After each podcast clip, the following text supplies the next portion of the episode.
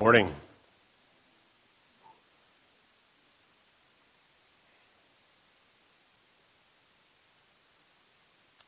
Feel the Holy Spirit.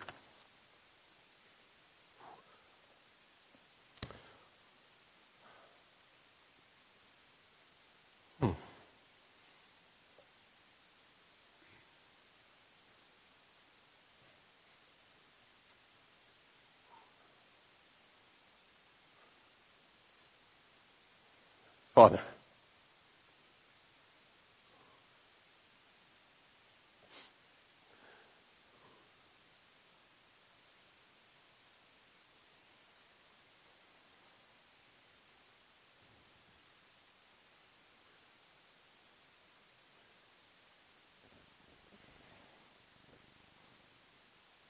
You are welcome in this place.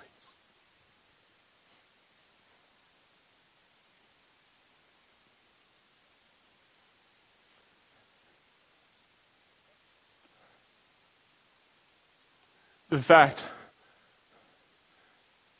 that you love me, that you love each of us. and would want to communicate, to talk, to, to relate, to connect. I don't understand.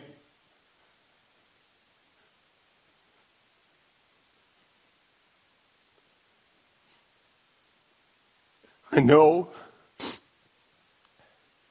you've given me responsibility. It feels too great.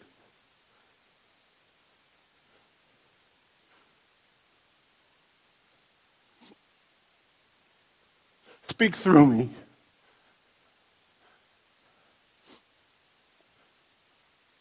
Hide me. Don't, don't, don't let people see me or hear my voice or hear my words. Let them hear your voice.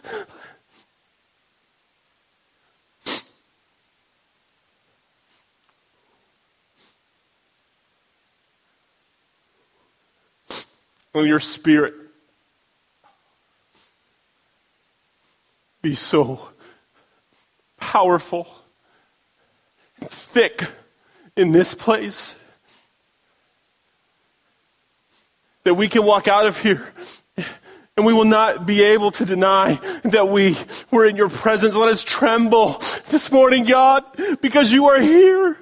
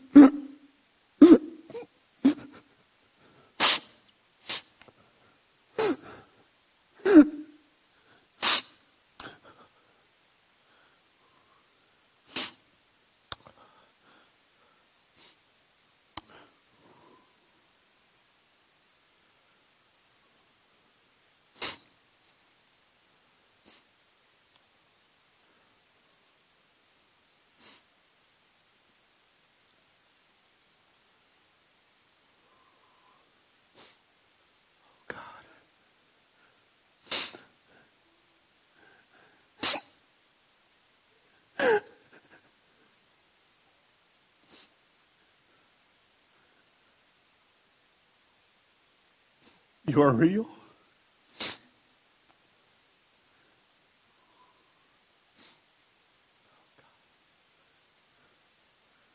I don't know what these people need. I don't know what to say to them.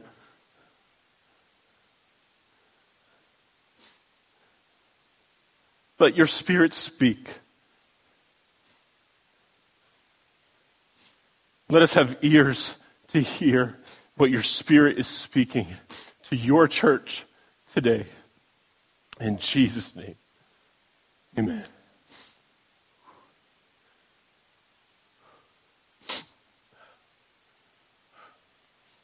I'm going to sit.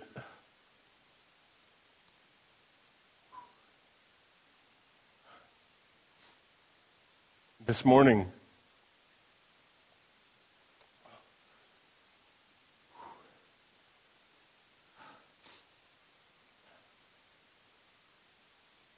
every Sunday, I get up before Melanie for the babies, before the other kids. I get a shower. I go downstairs. I drink a cup of coffee. And I prepare. I study.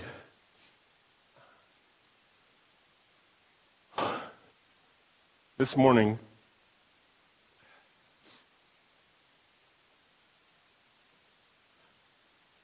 I almost didn't come to church.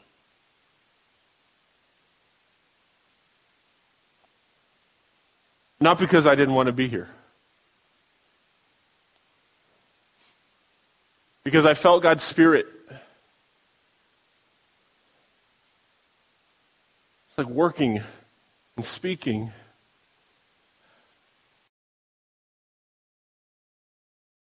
Our relationship with Him and to grow and know more about Him.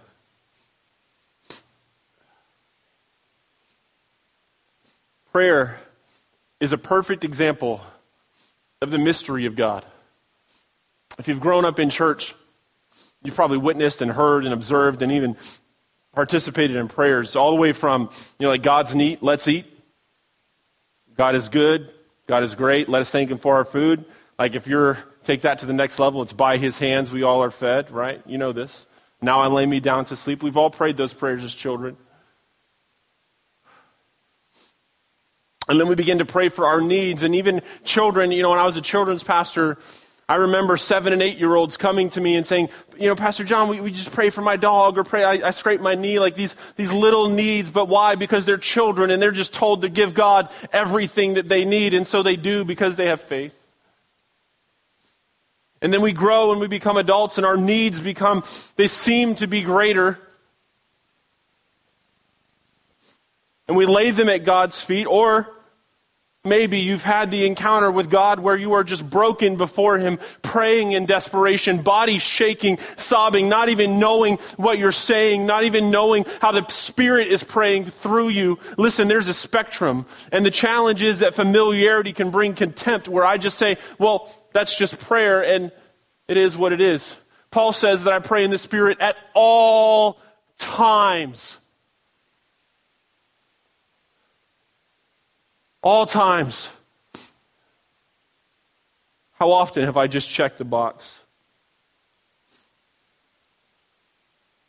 How often do we sit down and pause to think about the significance of what prayer really is?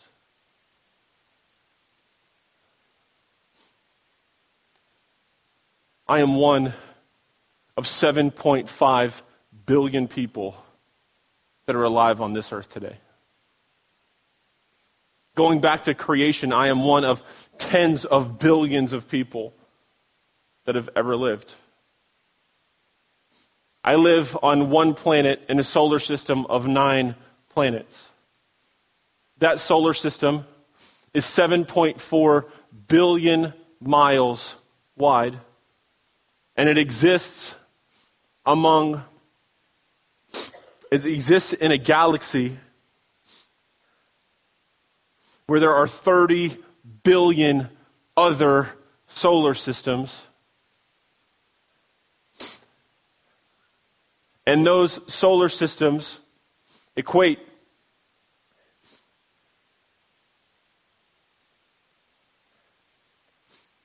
to a galaxy that is 621 quadrillion miles wide.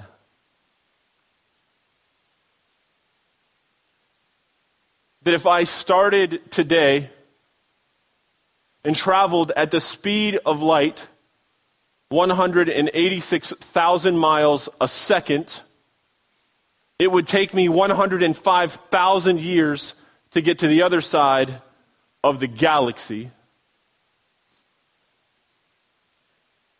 And the universe is contain, or contains 100 billion galaxies.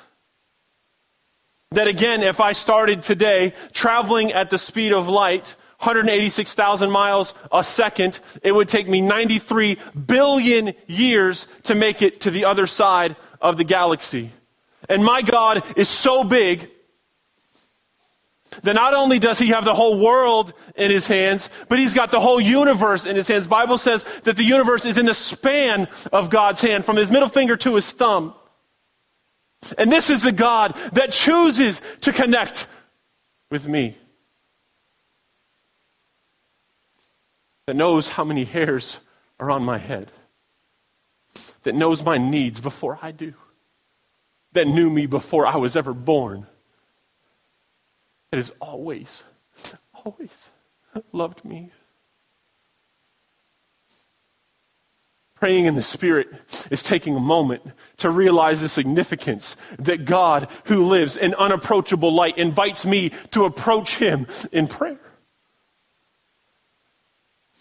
That the God that spoke the universe into existence chooses to speak to me.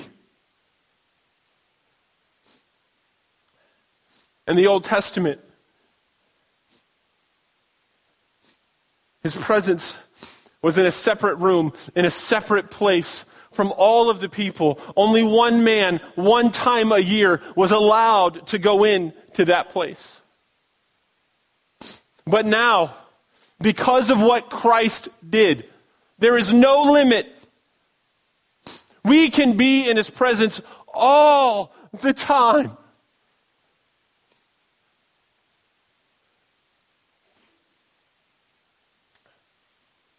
Praying in the Spirit means I recognize in my spirit who I am praying to. You might say, well, John, I'm not worthy of all that. And I would I, I understand. I really do. And I think that that statement is often made out of humility. Because we look at God and how perfect and how holy and how awesome He is, and we compare that to ourselves who are so weak and imperfect and, and, and just stuck in our sin. How could He choose to love us? How could He choose to want to be in relationship with us? I don't know. It's a mystery. It's a mystery.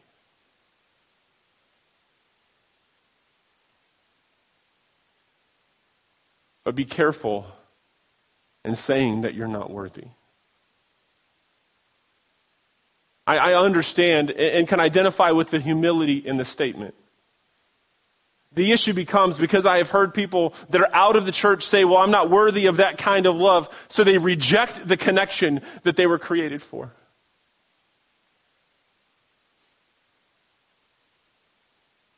Listen, God paid the ultimate price. His son came to this earth was born of a virgin. He lived a perfect life. He never sinned.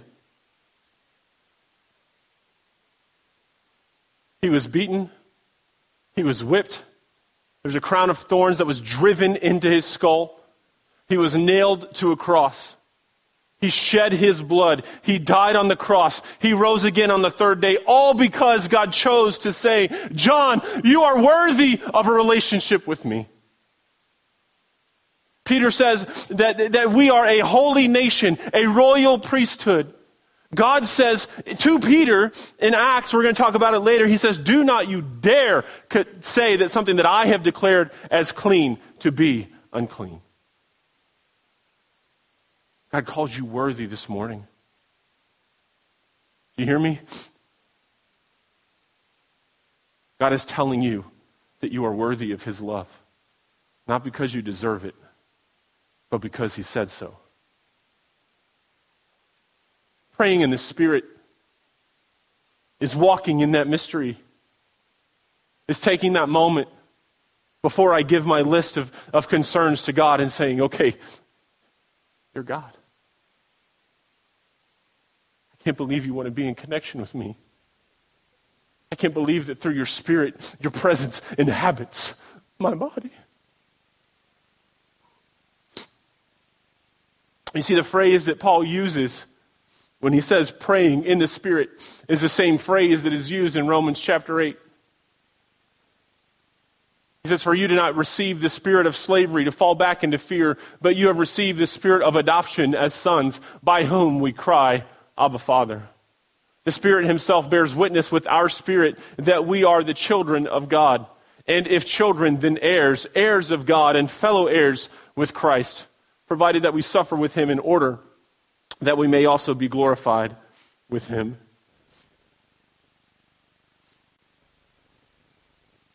Praying in the Spirit means praying by means of the Spirit or through the Spirit. And it is through that Spirit that I have received the Spirit of adoption. That because of that Spirit, I am made the child of God. And so when I pray in the Spirit, I am praying in that relationship that God has given me. And I recognize that He is my daddy and that He loves me more than, more than anything or anyone could ever claim to love me. It is by that Spirit that I pray. It means that I recognize the significance of the relationship and connection that God desires to have with me. That I am praying to the God of the universe, the God of angel armies, God Almighty, Elohim, Yahweh, the great I am.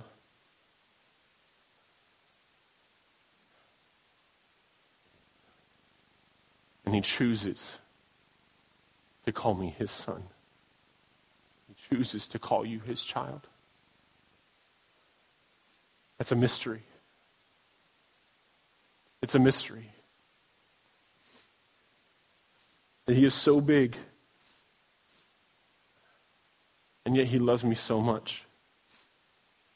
See, the mystery of praying in the Spirit is realizing that through God's Spirit we cry out, Abba, Father.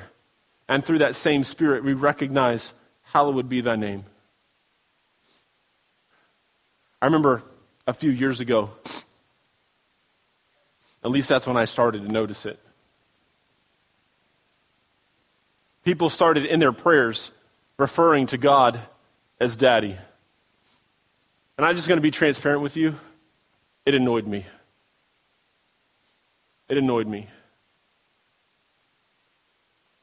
I felt it was too familiar. What praying in the Spirit means, it means walking in that healthy tension between realizing that God is not just a heavenly father who is distant, but he is Abba which is the relational term for father, which is my daddy. He is the one that loves me even more than my earthly father ever could. So a healthy tension exists between recognizing this familial relationship that God wants to have with me and then acknowledging in that same breath, in that same sentence, that He is holy. That He is holy praying in the Spirit means that I, I, balance these things. And when I come to God, I don't take it for granted. I acknowledge it. I acknowledge Abba, Father, hallowed be thy name. See, Paul tells us that every time we pray, we must pray in this way.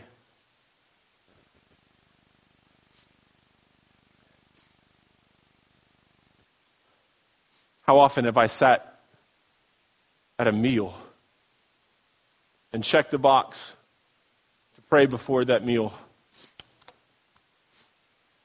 because my children are watching?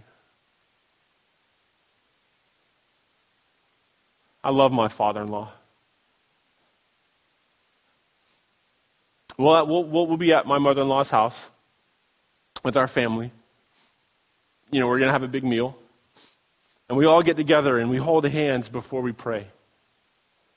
Nine times out of ten, my father in law ends that prayer in tears. Because to him, he's not praying for his food, he's praying to his God. He's praying to his Abba. He's praying to hallowed be thy name.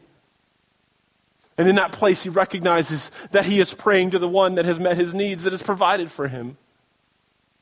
That that prayer, even the prayer over his food is an opportunity to experience connection with a holy God. When Paul tells us that we must pray in the Spirit, it tell, it, the implication is that there is something opposite to that. And the opposite of praying in the Spirit is praying in the flesh.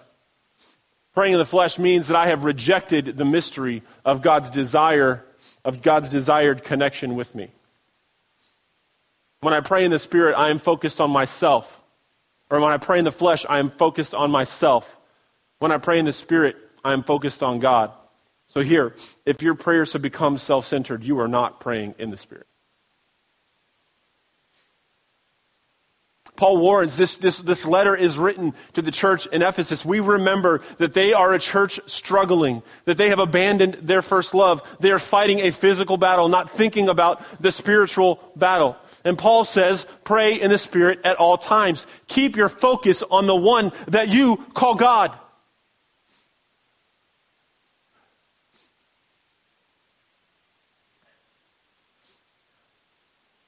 We have to approach God with humility. Francis Chan says that this is being not just dependent on prayer, but being dependent in prayer. You know, I think it, it's, it's a nice Christian thing to say, and I agree with the statement that we are dependent on prayer. Meaning, I need, I need prayer in my walk with the Lord. I think that's a fair statement that we can agree with. The point that we need to realize, and where I believe I know I have missed a mark, is that when I come to God, am I dependent in that place? Am I saying to God, I need you right now because I am about to pray? Teach me, Lord, how to pray. Praying in the Spirit is acknowledging. Remember, it keeps my focus on God and His power and who He is.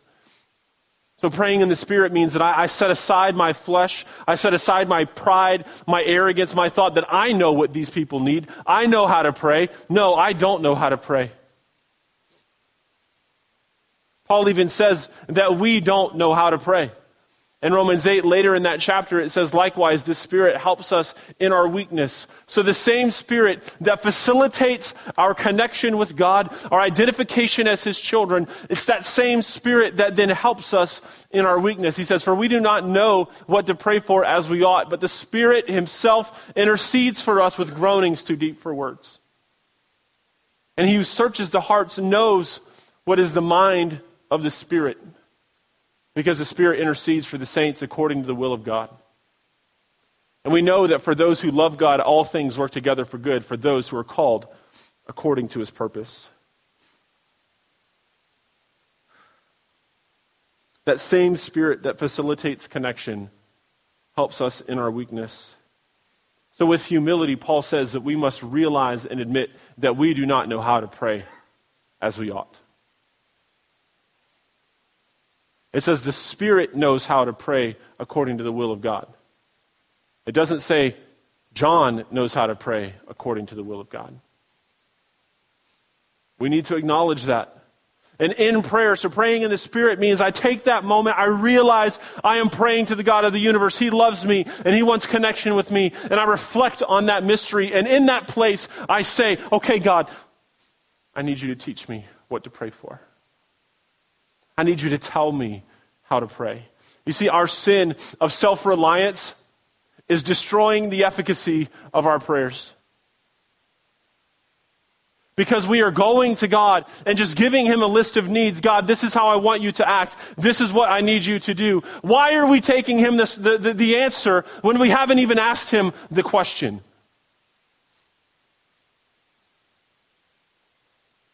We must go to Him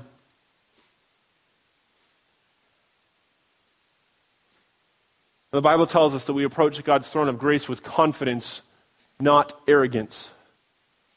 Approaching his throne of grace with confidence means that I recognize in my spirit that when I pray in the spirit and let the spirit praise according to God's will, that God will meet my need, that it will, he will intercede for me, and that it will be to my benefit.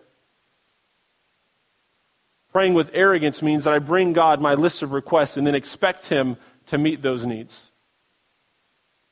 while I pray in the flesh. Jesus addressed a very similar topic in Luke 21. He said, Settle it therefore in your minds not to meditate beforehand how to answer. For I will give you a mouth and wisdom which none of your adversaries will be able to withstand or contradict. Now, Jesus, he's specifically talking and, speaking about the end times when, you know, those of us who are, are Christians, you know, we're going to experience persecution.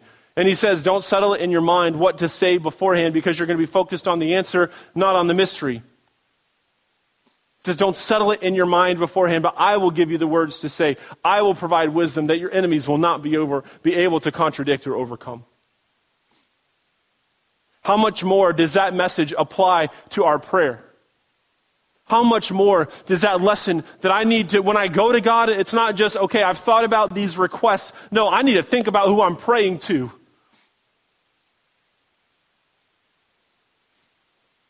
And ask Him how should I pray? Teach me how to pray. I want your will, not my will. Not even just what is your will for the situation. The description is God, how should I pray for this situation? There's a difference and it's nuanced, and we must acknowledge our dependence in prayer. Paul says, every time. Every time. You know, we think about the disciples, and it might be easy to scoff in Matthew chapter 6 where they go to Jesus and say, Teach us how to pray. It might be easy to look at them and say, Where have you been? Like, how have you not been paying attention to Jesus? How have you not watched him pray? How have you not watched his teaching? Did Jesus chastise the disciples for their question? No. You know what he did? He taught them how to pray. He taught them how to pray. And how did he begin that prayer? He says, Our Father, which art in heaven, hallowed be thy name. You see, he was already giving us the, the description and understanding of that tension that exists between he is our God and he is holy and he is our Father. It was always Jesus' intent that when we pray, we, we walk in that mystery and we walk in that difficult tension of, oh, you're my father, but you're God. And what that means is I must be dependent on you. The answer to both of those questions is I'm dependent. You're my father, I'm dependent on you. You're holy, I'm dependent on you. You're both, and oh. We can't look at that question and say that it's elementary. No, that question is necessary for each and every one of us. How do we pray every single time? Every time you pray. Reflect on the mystery of God's desire to connect with you. And in that reflection, acknowledge your dependence on God every time you pray. Clearly, you know what God is dealing with me about every time. Every time.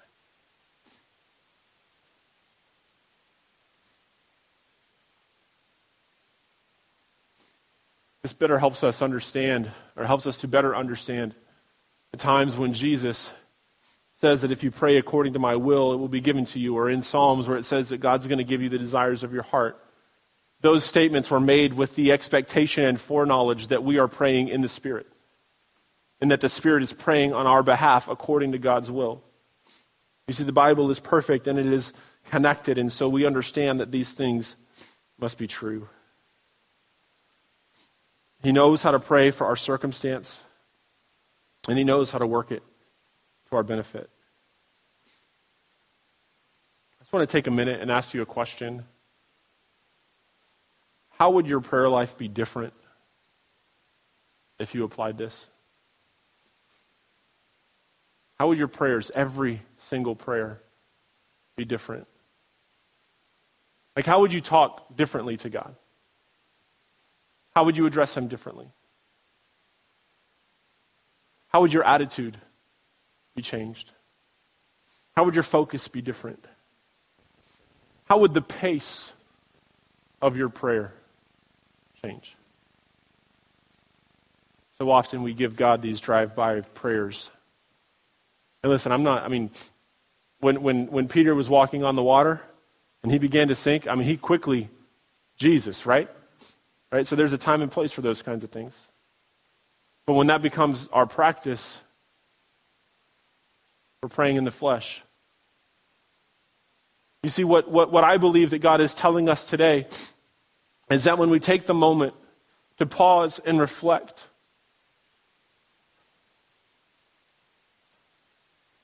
and we acknowledge our dependence, it automatically turns our prayer into a conversation. Because what I am doing is I am saying, God, you are holy. God, you are my Father. I am dependent on you. Teach me how to pray. And then we listen. We shut our mouth and listen. It can be easy to say, God, you are my Father. God, you are holy. I'm dependent on you. Teach me how to pray. Blah, blah, blah, blah, blah. It can be easy and just continue on. Take the moment to listen. Prayer is a conversation, it's not a monologue. The beautiful part that we see is that in that place, our flesh will not be what is praying, it will be our spirit. That the spirit that facilitates that connection, that helps us in that weakness, will then be communing with the Holy Spirit of God. And in that place, transformation can happen, change can happen.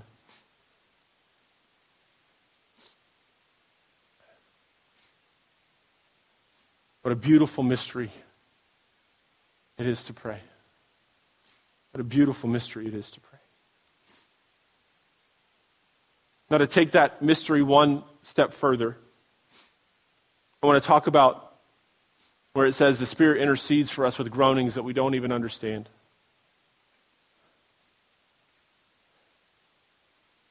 Listen, what happened at the beginning of this service,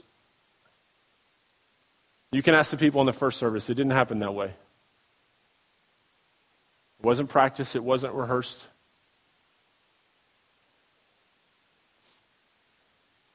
There have been times where it was actually over the summer. We were, pray, we I was preaching from the same uh, passage we were talking about in the Identity of a Christian series, how we must walk empowered by the Spirit.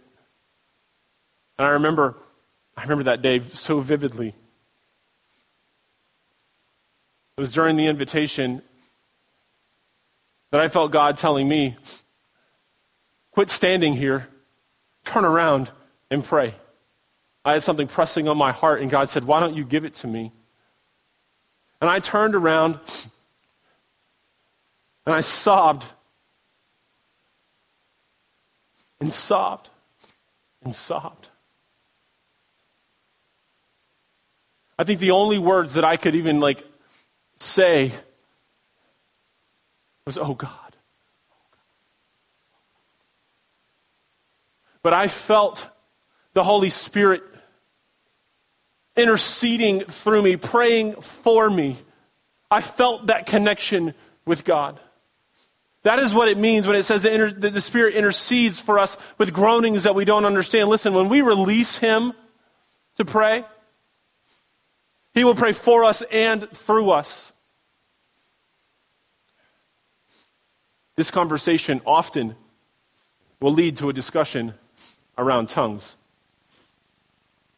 And we need to have that conversation. Because when you look in the early church, it, it, it, was there. It was all over the book of Acts and all over the New Testament.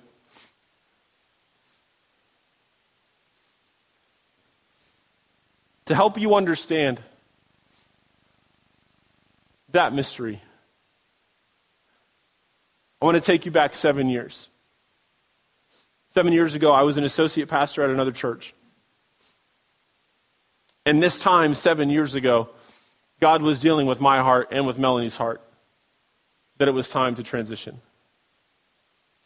Now, I had been at this church since I was 10 years old. We were there for 22 years. When I was in the youth group there at 15, I was called to preach. I preached my first sermon there. And I had been in, in some form of leadership from late in my teens up until that point.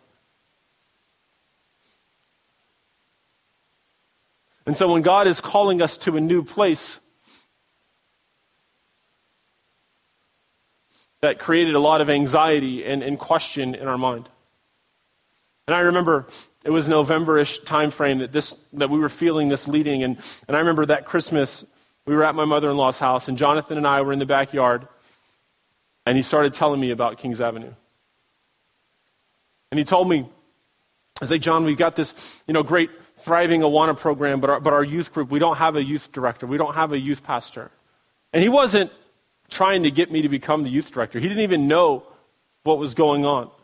He was just sharing the need.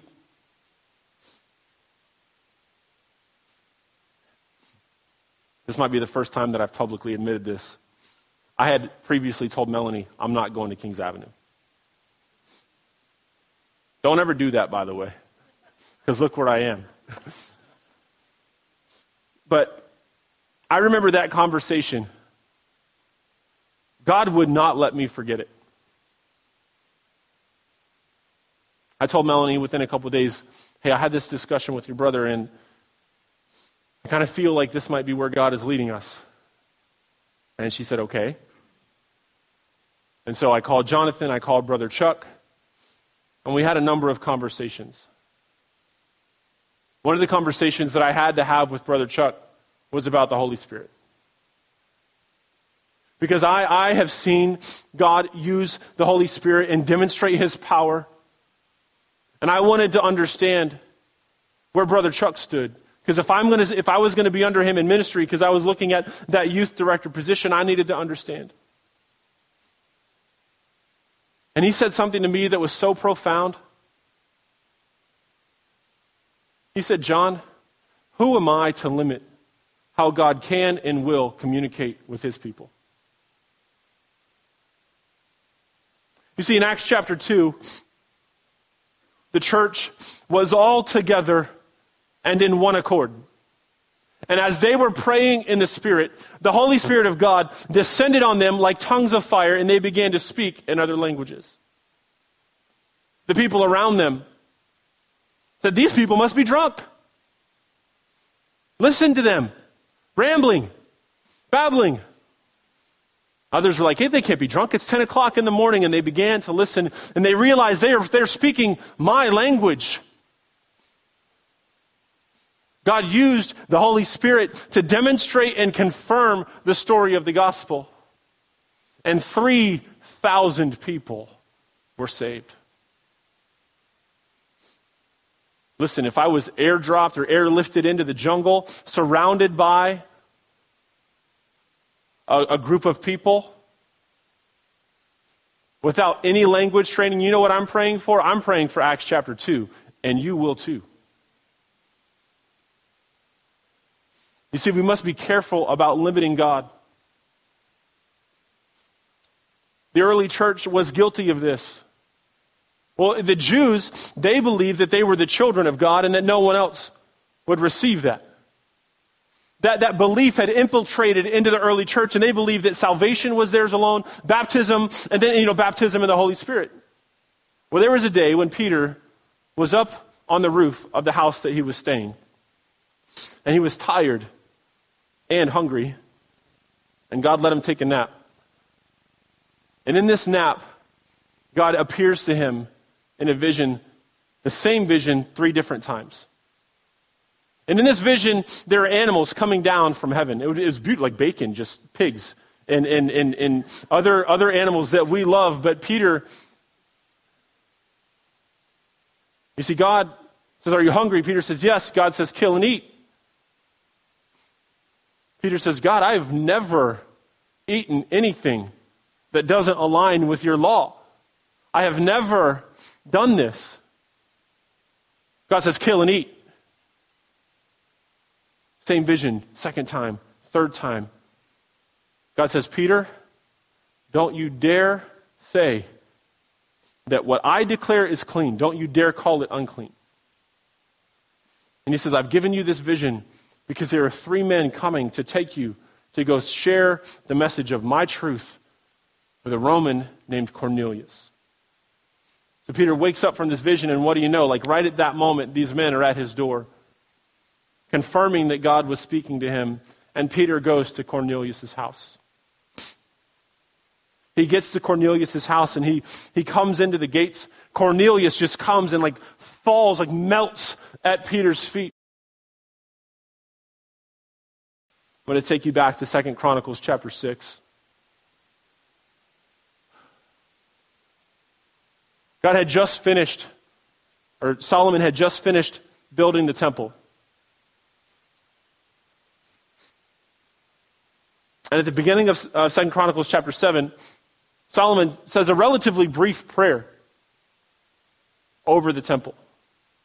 And it says that God's presence descended on the temple like a fire. The, the, the, sacrifices that the priests had brought, they were all consumed. And God did this in front of the entire nation. They are watching his presence and his glory fill the temple, and they fall in worship.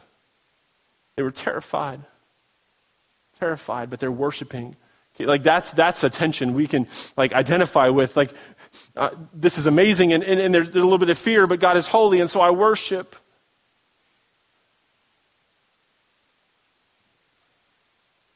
But that's the Old Testament. What is God's expectation in our time? 1 Corinthians chapter 3 it says, "Do you not know that you are God's temple?" and that God's Spirit dwells in you. And if anyone destroys God's temple, God will destroy him. For God's temple is holy, and you are that temple.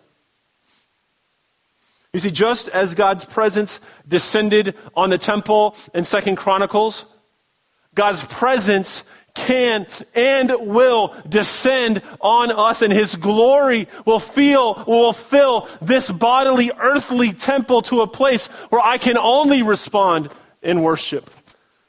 Excuse me.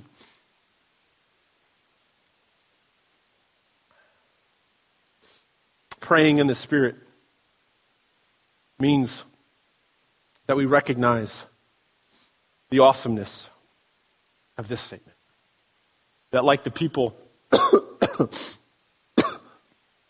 who witnessed what happened in 2 Chronicles 7, who fall before God and worship, that we respond in kind.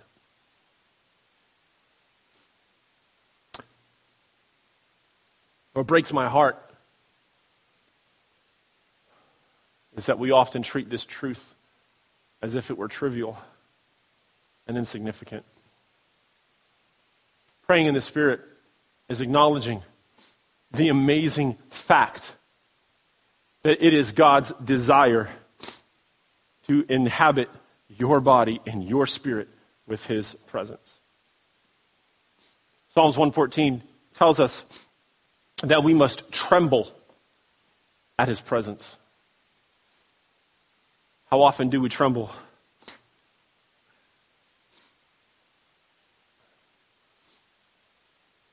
But in that same verse where Paul tells us to pray in the Spirit at all times, the next thought, he continues with, it, with, it, with a new thought, but that's connected, and he says, To that end, persevere in all prayer and supplication for the saints. And then in verse 20 or 19, excuse me, he continues on with a certain list of what those requests are. Pray for the saints, and then also pray for me that every time I open my mouth, the gospel would be preached. My question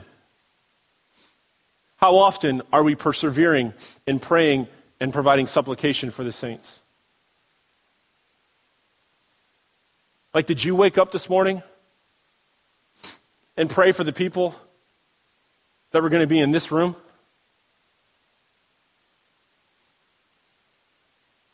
Did you wake up and pray that God would meet every single one of us where we are? Did you wake up and pray that God would transform every person in this room to be more like him? You see, you, we think, well, I pray for the saints because I, I lift them up in their need. But are you lifting up their spiritual need?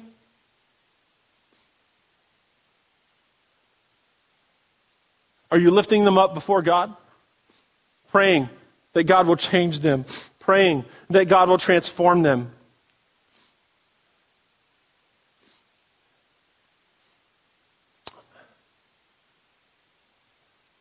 I think what we do more of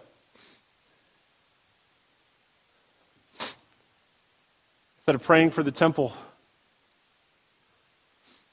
we bring a hammer to the temple.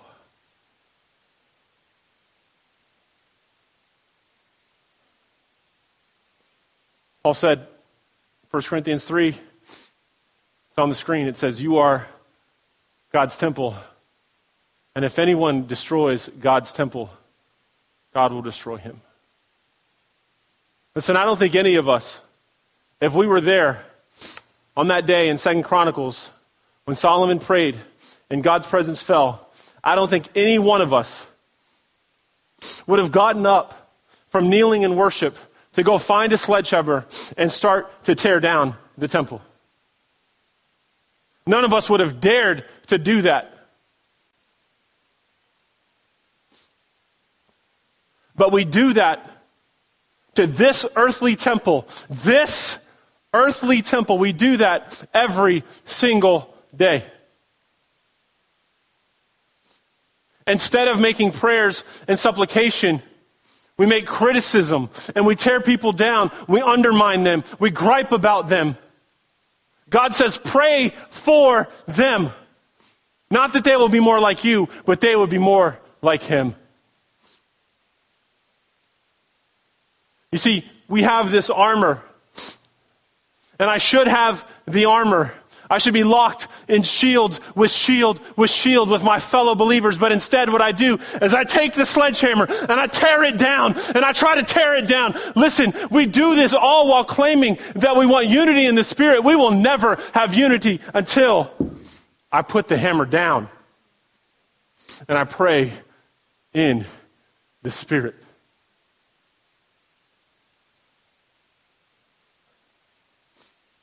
I am desperate desperate for God to use us to make a difference in this community. Not because I want the glory, not because I want you to have the glory, but because our community needs the Lord.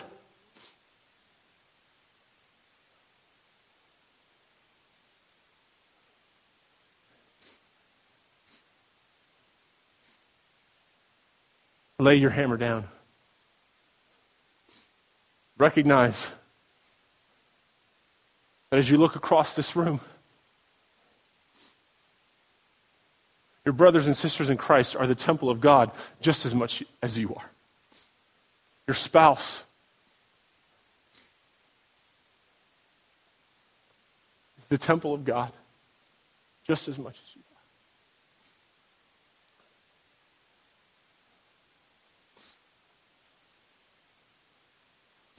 We can no longer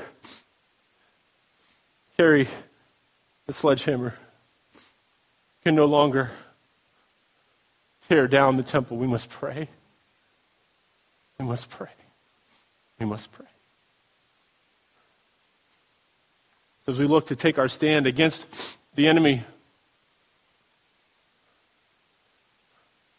are you always seeking answers? Are you willing to celebrate God's mystery? Will you walk in that place? where there's discomfort because you don't understand, will you pursue God in that place? Look to Him for answers. Do you recognize the significance of prayer, of what prayer is and what it represents? Do you recognize that you are talking to the person, to the, to the being that spoke the universe into existence, that you are approaching the one that lives in unapproachable light? Do you understand what that means? That He is your Father and He is holy and we are to depend on Him?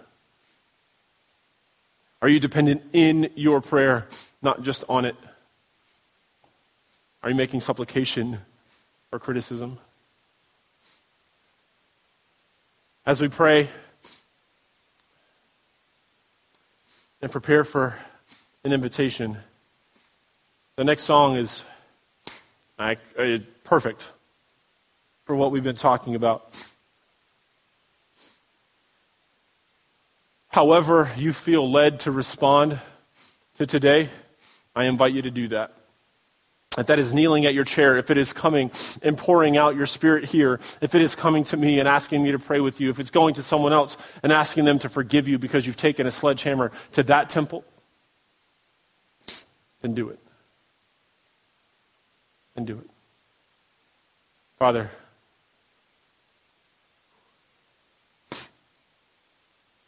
you are holy. You are God. You are my Father.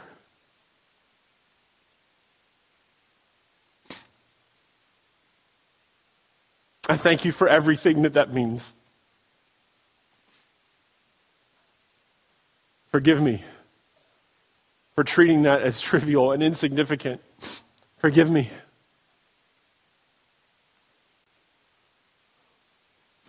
God, I need you. I need you. We need you. We are here. God, we lay our, our souls open. We lay them open and transparent before you. God, teach us how to pray. Teach us what to pray. Teach us the things that are in our life that you want to, that you want to take away, the things that you want to, that you want no, us to have nothing to do with, God, the things that you want to transform us out of.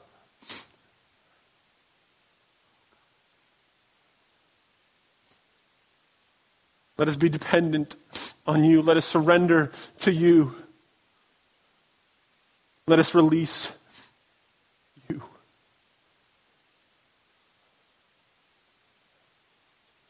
Father, whatever needs that we have, whatever change you are wanting to make in our life, speak to it right now. Let us hear it. Let us know. Let us respond.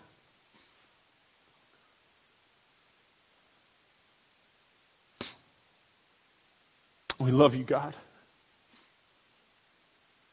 Forgive us, forgive us, forgive us, Lord. Forgive us for not treating prayer as hope. In Jesus' name, amen.